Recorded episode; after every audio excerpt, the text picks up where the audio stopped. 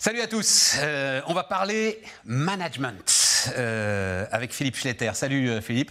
Bonjour Stéphane. Alors Philippe, tu es à la tête d'une boîte donc, qui s'appelle Deltalid. Deltalid. Absolument. Mais ce qui t'intéresse, c'est pas de parler de Deltalid, c'est de parler, et pour le coup j'en suis ravi, parce que de la crise incroyable. Est-ce qu'on peut parler de crise d'ailleurs? Non.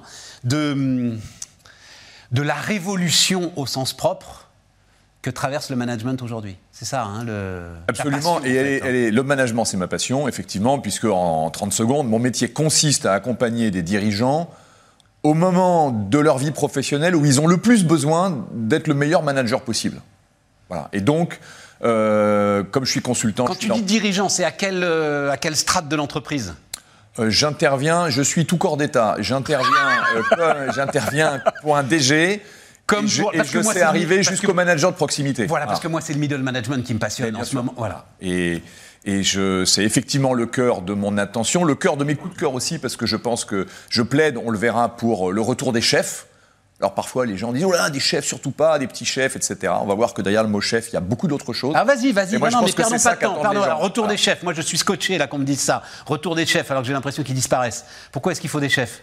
Il faut des chefs parce qu'en fait, le métier du manager, passe son temps à être surchargé de tout un tas de trucs que les types ne sont pas faits pour, euh, euh, pour digérer. Euh, et je vais donner. Des... Alors, exemple, exemple. Le manager, c'est quoi? C'est le gars qui conduit les opérations sur le périmètre dont il a la responsabilité. Il doit faire que ce qui est attendu de son équipe soit fait.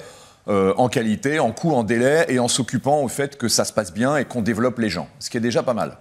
Et puis après, on lui a dit, mais il faut aussi que tu manages la complexité, parce que maintenant, on est des multinationales, on est sur plusieurs fuseaux horaires, on parle plusieurs langues, donc il faut que tu manages, il faut que tu simplifies l'espèce de bousin complexe qui est naturellement partout. Puis après, on lui a dit, tu sais, en fait, comme la multinationale, elle te donne pas beaucoup de sens parce qu'on comprend pas bien les décisions, il faudra que tu donnes du sens aussi aux gens. Tu comprends C'est important le sens. Alors le gars, il dit, ok, ok. Après, on lui dit, il va falloir que tu donnes envie. Parce que comme un tiers de nos jobs, c'est quand même des bullshit jobs, il faut que tu donnes envie. Puis après, il y a un mec qui lui dit, puis attends, Maintenant, bonheur au travail, vieux.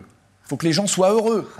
Donc là, il avait tout ça. Puis on lui a rajouté le télétravail et le mec maintenant il fait médecin du travail puisqu'il faut qu'une fois par semaine il appelle pour savoir si le gars il a toujours le moral, qu'il n'est pas isolé tout seul derrière son type. Bref, le gars il a tout ça. Puis après, quand ça va mal, la direction générale lui a tout délégué là. Oui, ou la, la et lui gérer tout ça et, essayer de faire en sorte que ça se passe. Et quand ça va mal, tu imagines le, le comex, on se tourne vers le directeur des opérations, on dit mais on n'a pas un problème avec notre management. et le gars, il dit, bah, on va mettre des coachs, bah ouais, voilà, on va ouais. deux ou trois. C'est tellement simple de dire qu'on a un problème avec son management, en fait. Voilà. Et donc, euh, si tu veux, ce qui est fascinant, c'est que euh, en, France, ce qui n'est pas du tout le cas dans les pays anglo-saxons, en France, le discours sur le management, j'ai constaté, il est, il est confisqué par deux types de populations. Vas-y. Tu as le sociologue gars, il est bac plus 9 de sociologie, d'analyse des organisations. Une fois, il a fait euh, aller 12 mois d'études dans une grande entreprise publique, donc EDF, La Poste, euh, Orange, France, ça s'appelait France Télécom. Et le gars te fait des concepts sur le management et te fait 30 bouquins dans sa vie.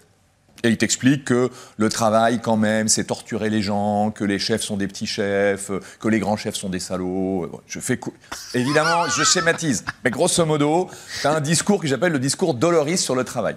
Et puis après, tu as l'autre discours, c'est le start-upper en pleine béatitude. Ouais. Euh, et, d'ailleurs, c'est génial. Enfin, c'est bien une start-up. Euh, moi, je suis un entrepreneur. alors qu'il presse ses gars comme des citrons, lui. Oui, non, mais puis. Non, non, vraiment, vraiment. Il presse ses gars comme des citrons. Il a souvent, quand il est au début de sa start-up, pas de management intermédiaire. Tout le monde doit être aussi enthousiaste que lui, en Exactement. fait. Et il n'arrive pas à comprendre que ça marche pas comme ça. Exactement. Et je reviendrai sur ce point que, que tu soulignes. Et donc, du coup, euh, au milieu, bah, au milieu, je pense, tu as le quotidien de 95% des salariés, c'est-à-dire la vraie vie avec des joies, des peines et, une organisation et des middle managers qui, plus j'avance. Bon, mais tu m'as pas répondu. Pourquoi chef C'est quoi la par rapport à tout ce que tu as égrené comme responsabilité qui pèse sur les épaules du manager Qu'est-ce que ça change le retour des chefs? Il me semble, en tout cas c'est ce que j'observe, c'est que, euh, pour faire simple, le bas croit quand même de moins en moins ce que raconte le haut dans les organisations. Et ce qu'on le voit dans la société tout entière. On, pourrait prendre 20 exemples. On le voit quand même aussi dans l'entreprise. Et, alors que le haut a de plus en plus besoin que le bas se transforme de plus en plus vite, euh, soit de plus en plus agile, et patati et patata. Et donc, Euh, ça, c'est la première chose. Deuxième chose, c'est que l'entreprise a englobé plein de dimensions de la vie personnelle du collaborateur. Quand on te parle de RSE, l'entreprise citoyenne, avec des salariés citoyens, on déplace le sujet. On n'est plus dans le simple cadre du contrat de travail. On est d'accord. Quand tu es dans... Jusqu'à la santé aujourd'hui. Et jusqu'à la santé aujourd'hui. Et donc, en fait, on se rend compte que euh, le, le, manager doit intégrer tout ça. Et en fait, ce qui vraiment est attendu de la part des collaborateurs, ce sont des gens qui décident, qui prennent l'initiative, qui sont courageux. Et c'est ça les valeurs archaïques. Alors attends, attends. Donc c'est ça dont j'avais la pression, c'est que tu penses que le manager, en fait, il doit s'affranchir de sa direction générale. Exactement. Alors on va me dire, mais ce type est dingue. Euh, je ne demande pas à ce que partout poussent des petits indépendantistes dans les boîtes. Si, si c'est ça que je vendais à mes clients, ça fait longtemps que, que je ferai autre chose. Bon, je ne sais pas quoi, mais bon. Euh, la réalité, c'est que ce qui marche quand tu travailles la notion d'engagement auprès des gens, c'est que tu leur délivres un discours de sens, d'envie, et dans lequel ils sentent qu'il y a un vrai degré de liberté pour eux. Et si tu, comment dirais-je, transmets le catéchisme managérial qu'on te sort, t'es mort. Donc ça veut dire, je suis tellement d'accord avec ça, Philippe. Ça veut dire que le manager, il prend, ok, il va voir la DG, ok, j'ai une mission, un objectif. Je regarde l'objectif, je regarde mes troupes, je dis, ok, je prends le deal. Et maintenant, vous vous occupez plus de rien. Ça devrait être ça. C'est ça le truc. Sauf que, voilà. Sauf que la boutique est truffée de mecs dont le métier est de s'occuper de ce qu'il fait lui. Voilà pour le, comment dirais-je, euh, et tout le monde dans la, dans, la, dans la meilleure foi possible. Le reporting financier, c'est une chose. Tout ce qui est les systèmes d'excellence, qu'on appelle les systèmes de production, le, progrès continu, moi je suis hyper fan des modèles Lean. Euh, j'ai énormément bourlingué dans l'industrie et c'est pas fini. Et je vois, la, je vois la valeur ajoutée en termes de développement des collaborateurs. Mais on en a fait des systèmes qui sont des systèmes parfois qu'on appelle d'excellence ou de production qui sont très cadrants. Et en fait, on se rend compte qu'au moment où la base attend un éventail de solutions, de positions, de propositions plus larges que le seul contrat de travail, le haut réduit la marge de manœuvre et parfois les compétences du manager. Il faut qu'on dise un mot du télétravail quand même, parce que là, le manager, euh, il est perdu avec euh, cette histoire.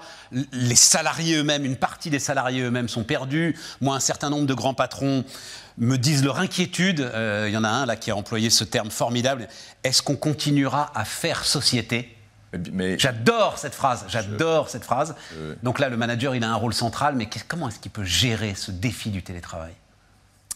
Je, ne sais pas si le manager, euh, le middle manager, qui généralement subit la consigne et l'organisation. Il a un rôle central, c'est lui. Il a un rôle central, mais. s'assurer que les 15, 20, 50 gars qu'il a euh, sous sa responsabilité font toujours partie de la boîte dans leur tête. Absolument. Euh, mais avant d'aller là, je, voudrais, parce que le télétravail a aussi été une mesure un peu, allez, disons-le, un peu démagogique. Ça arrangeait tout le monde. Tout le monde se dit je vais arrêter de faire les transports à la con. Les patrons se disent bah, je vais diviser par deux ma surface de bureau. Euh, tout le monde était Ok, mais c'est un fait. quand on se rend compte de ça, on se rend compte. Moi, je pense d'abord que euh, la réalité du terrain doit remonter que, en fait, le télétravail, ou en tout cas le tout télétravail, ou le télétravail jusqu'à un certain point, ça amène de la non-performance. parce que la réalité, elle est là. Ouais, ouais, bon. Et, d'ailleurs, j'observe que certaines grandes entreprises qui avaient prôné le tout télétravail parce que c'est super. je vais te dire, je ne comprends pas que des dirigeants qui par ailleurs passent leur temps à faire des enquêtes d'engagement, euh, euh, des engagements de score, etc., à, former leurs gars à comment on fait euh, de l'empowerment, machin, par ailleurs, qui s'inquiètent de la possible désaffiliation. Moi, j'ai eu un patron du, Mais si, parce que ça va dans ton sens le manager va réussir à régler, voilà, il s'inquiète de tout ça, insoluble. Il s'inquiète de tout ça, et au premier virage où ils se disent tiens, sur une crise sanitaire, je vais faire un peu de, gains, ils te disent donne le tout télétravail. Donc évidemment, on revient en arrière. Et puis tu as les syndicats là-dedans, qui, euh, comme on peut s'y attendre, n'ont pas été bons. C'est-à-dire qu'à force de passer des années à jouer l'individu contre l'entreprise, quand tu proposes une solution qui individualise encore plus l'individu, bah, ils sont obligés de dire oui, puis ils se rendent compte que, un, c'est pas bon pour la boîte, et qu'accessoirement, le délégué syndical, quand tous les mecs sont chez eux, il fait plus son boulot. Philippe Schletter, donc l'un de tes bouquins, euh, Management, le grand retour du réel. Voilà, l'ensemble de vos défis si vous êtes manager, hein. digitalisation, génération Y, court terme, syndicat, bonheur au travail, industrie. Ils peuvent pas lire ça en rentrant chez eux, les gars. Ils ont des Mais si, mais ils ce- au livre est un- c'est un- Il faut le lire au bureau, les gars. Il faut le lire. Lisez-le au voilà. bureau, exactement. Ça fait partie bureau. de la formation professionnelle. Voilà, exactement. Philippe Schletter. Et à bientôt pour de nouvelles aventures.